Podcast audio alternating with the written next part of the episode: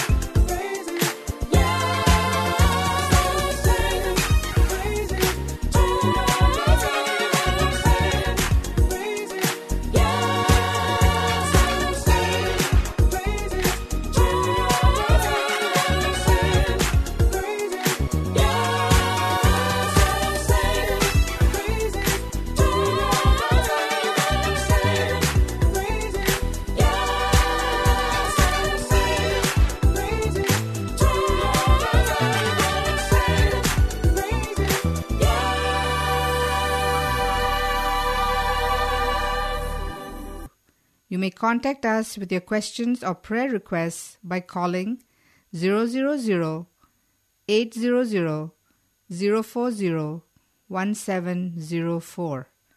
Again, the number to call is 000 800 040 1704. Michael is out of control. He has several temper tantrums a day, throws food during meals, deliberately breaks toys and household items, hits and bites his younger brother and sister, and refuses to comply with reasonable requests. Asked to put away his toys or go to bed, the five year old replies, No, and you can't make me. He is, in truth, a very unpleasant child. He is also very unhappy. No one can behave as he does and feel good about himself or be pleased with life. This is how Paul Chance describes the modern phenomenon that many will have experienced children out of control. How can we change our children's bad behavior into good behavior? This is the question we're considering today. Now, Stephanie, you're a mother with a truckload of experience. When one of your children exhibits behavior, which maybe isn't the best, how do you react? Usually it's a conflict between my two younger children. Um, there's 20 months between them, so they are close. Usually, if one of them has hit the other, it's a reaction to something else. So I tend to ascertain the root of the problem, separate them, let them calm down, and then let them get back together again afterwards. And if an apology is needed, then I ensure that one is given. Now, when they're going through their tantrums, I assume they, for argument's sake, in case, you know, just if they did have a tantrum, would you react to each of them in the same manner? No, my daughter's tantrums are quite horrendous, a bit like Michael's. Um, she will have tantrums that last half an hour and onwards, and they, I ignore them. I ignore them completely. But with Kalichi, if he has a temper tantrum, I can raise my voice but not shout because I tend to lower it a couple of octaves. That gives me the sound of authority, and then he listens to me. But usually, if Kalichi's having a tantrum, it's because he knows he's right and needs to express that. But my daughter, I, I will just ignore her till she calms down. Now, how are we as parents being encouraged to deal with out of control children? What are the child psychiatrists and psychologists suggesting that we do when our children are out of control?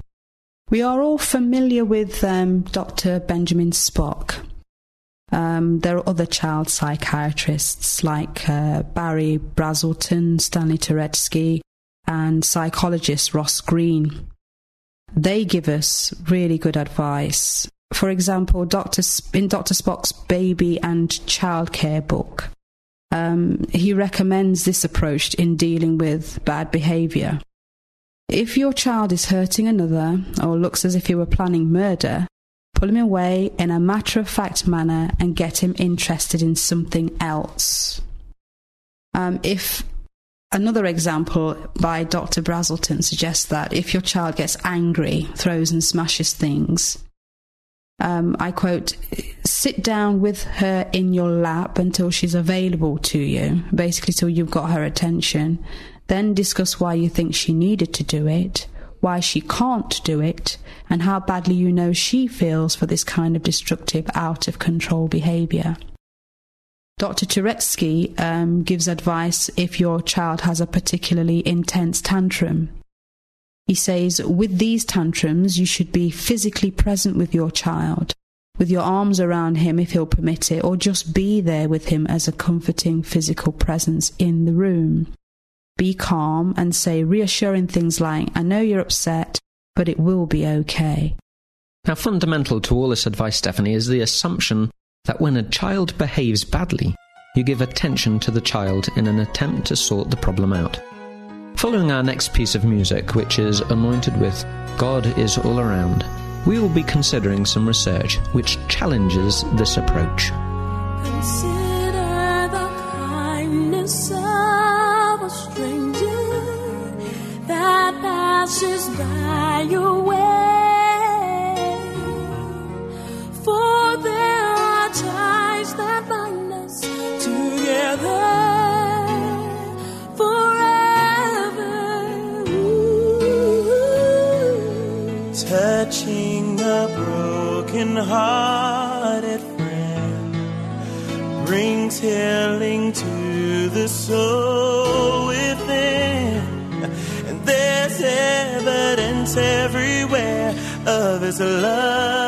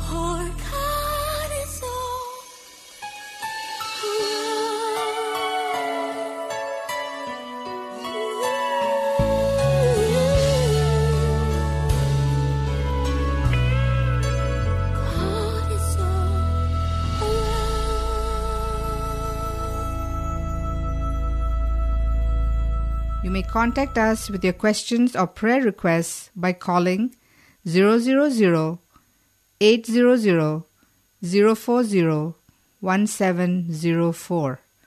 Again, the number to call is 000 800 040 1704.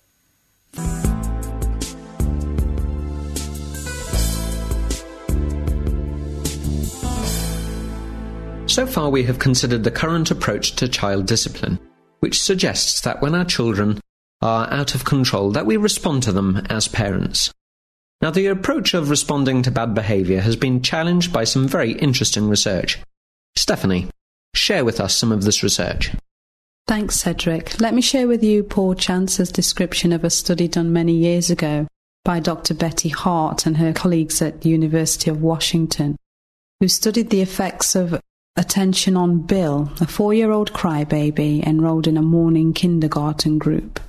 Now, each morning, Bill had between five and ten crying spells. He cried when he fell, bumped his head, or if another child took away a toy. Each time Bill cried, a teacher went to him to offer comfort. Hart and her colleagues reasoned that this adult attention, though intended to reassure and comfort Bill, might actually be the reason for all his crying. Now, to test their hypothesis, the researchers asked the teachers to try a new strategy. Now, when Bill cried, the teachers glanced at him to be sure he was not injured, but did not go to him, or speak to him, or look at him. If he happened to cry when a teacher was nearby, she turned her back and walked away. Teachers paid special attention to Bill only when he suffered a mishap without crying. If he fell, for example, and went about his business without a whimper, a teacher would go to him and compliment him on his grown up behavior. The result of this new approach was that in five days the frequency of Bill's crying spells fell from an average of about seven per morning to almost zero. Now, to be certain that Bill's change in behavior was because of this new strategy, Hart and her colleagues asked the teachers to once again pay attention to Bill when he cried. Bill then returned to crying several times a day.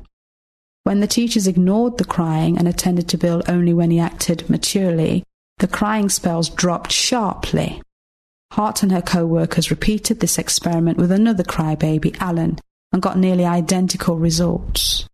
So, what they found, Stephanie, just to summarise that, was that when they responded to Bill's crying, he learnt that his cries held power over them and that he used his crying to gain their attention. Have I understood correctly? Yeah, pretty much just the same as a newborn baby will cry for attention. Um, if the adult con- constantly goes to pick up the child, then the child will continue to cry. Now, how do these research findings compare with the Kitty Guru's recommendations that we shared earlier um, from Dr. Spock and the others?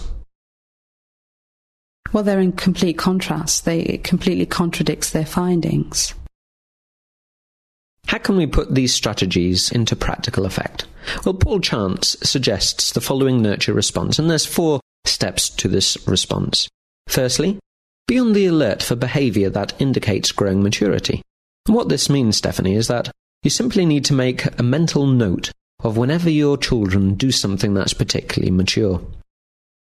Step two is sometime later, maybe from anywhere between five minutes to five hours after the event, is to remind the child of their behavior. Kalichi, I loved it when you went and got me a glass of cold water. That was really, really good. You're simply reminding them of the positive behavior. The third step is that when you are sure that the child remembers the event in question, praise her for it. Do you know that was a really nice action? I'm really happy with what you did back then. And often the highest praise you can offer children is to tell them that they acted like an adult. Boy, you acted, cool, like an adult there, Kalichi. And finally, immediately after praising the child, spend some time with him or her in an activity which he enjoys. Do this in a spontaneous way without suggesting that it is payment for the grown up behavior. Kalichi, what are you doing at the moment? Can I come and join you for a couple of minutes? And all we're doing there is responding to the child's positive behavior and learning that they get attention from us when they are good. We're not encouraging bad behavior. They're not learning that when they're bad, they get your attention, but rather that when they're good, they are rewarded with your attention. We're now going to play Legacy 5 Home Free, after which we're going to have a special prayer for our families. Oh, I know you are never unkind. But Heavenly Father, since you know my heart, surely you can read my mind. Good people underneath the sea of grief. Some get up and walk away. Some will find ultimate relief. Home free, eventually, at the ultimate healing, we will be home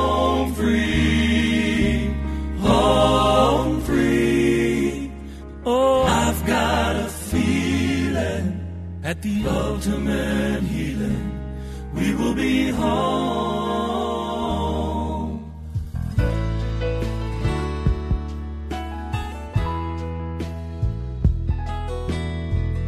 Out in the corridor, we pray for life.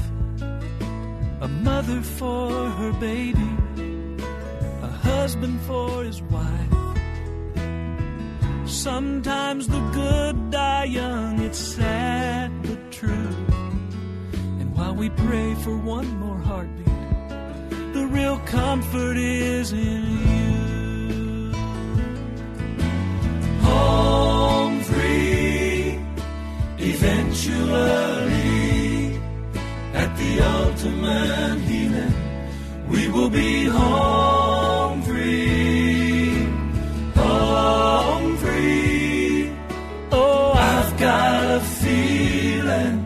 at the ultimate healing, we will be home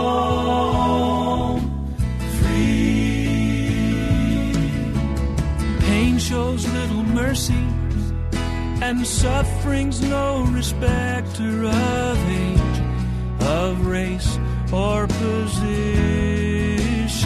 But I know every prayer gets answered but the hardest one to pray is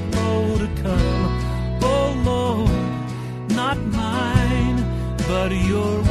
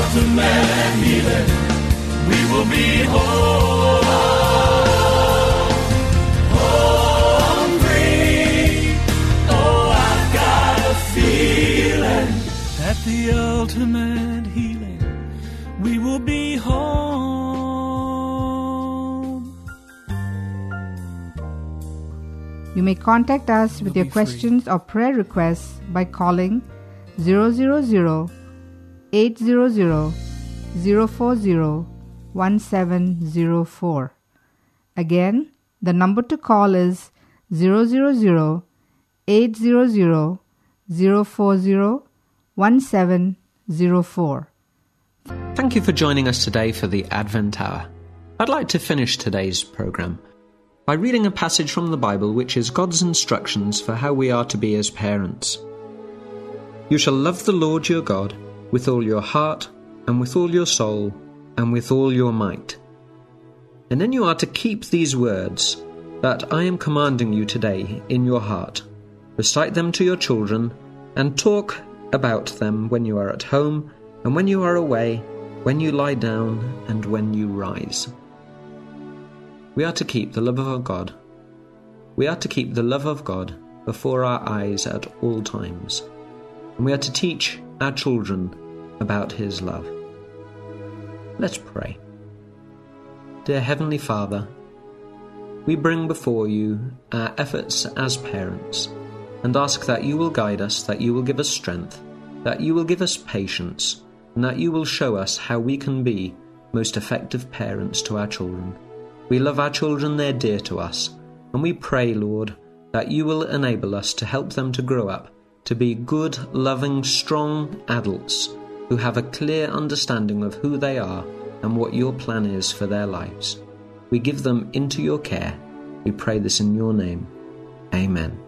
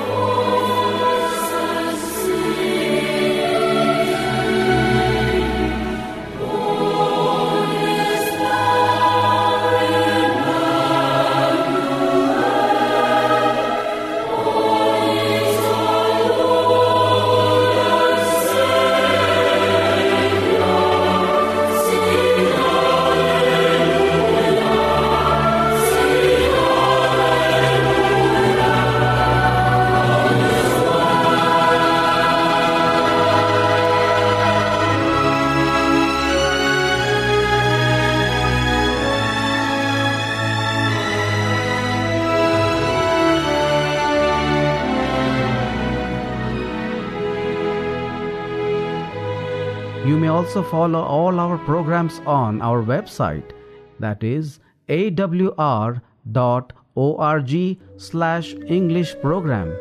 You may contact us with your questions or prayer requests by calling 000 800 040 1704. Again, the number to call is 000 800 040 1704. This is your host Sharad. And I'm Maureen signing off from Adventist World Radio. Do join us again along with your family and friends. Until then, we wish you good health and a happy home. Goodbye and God bless you.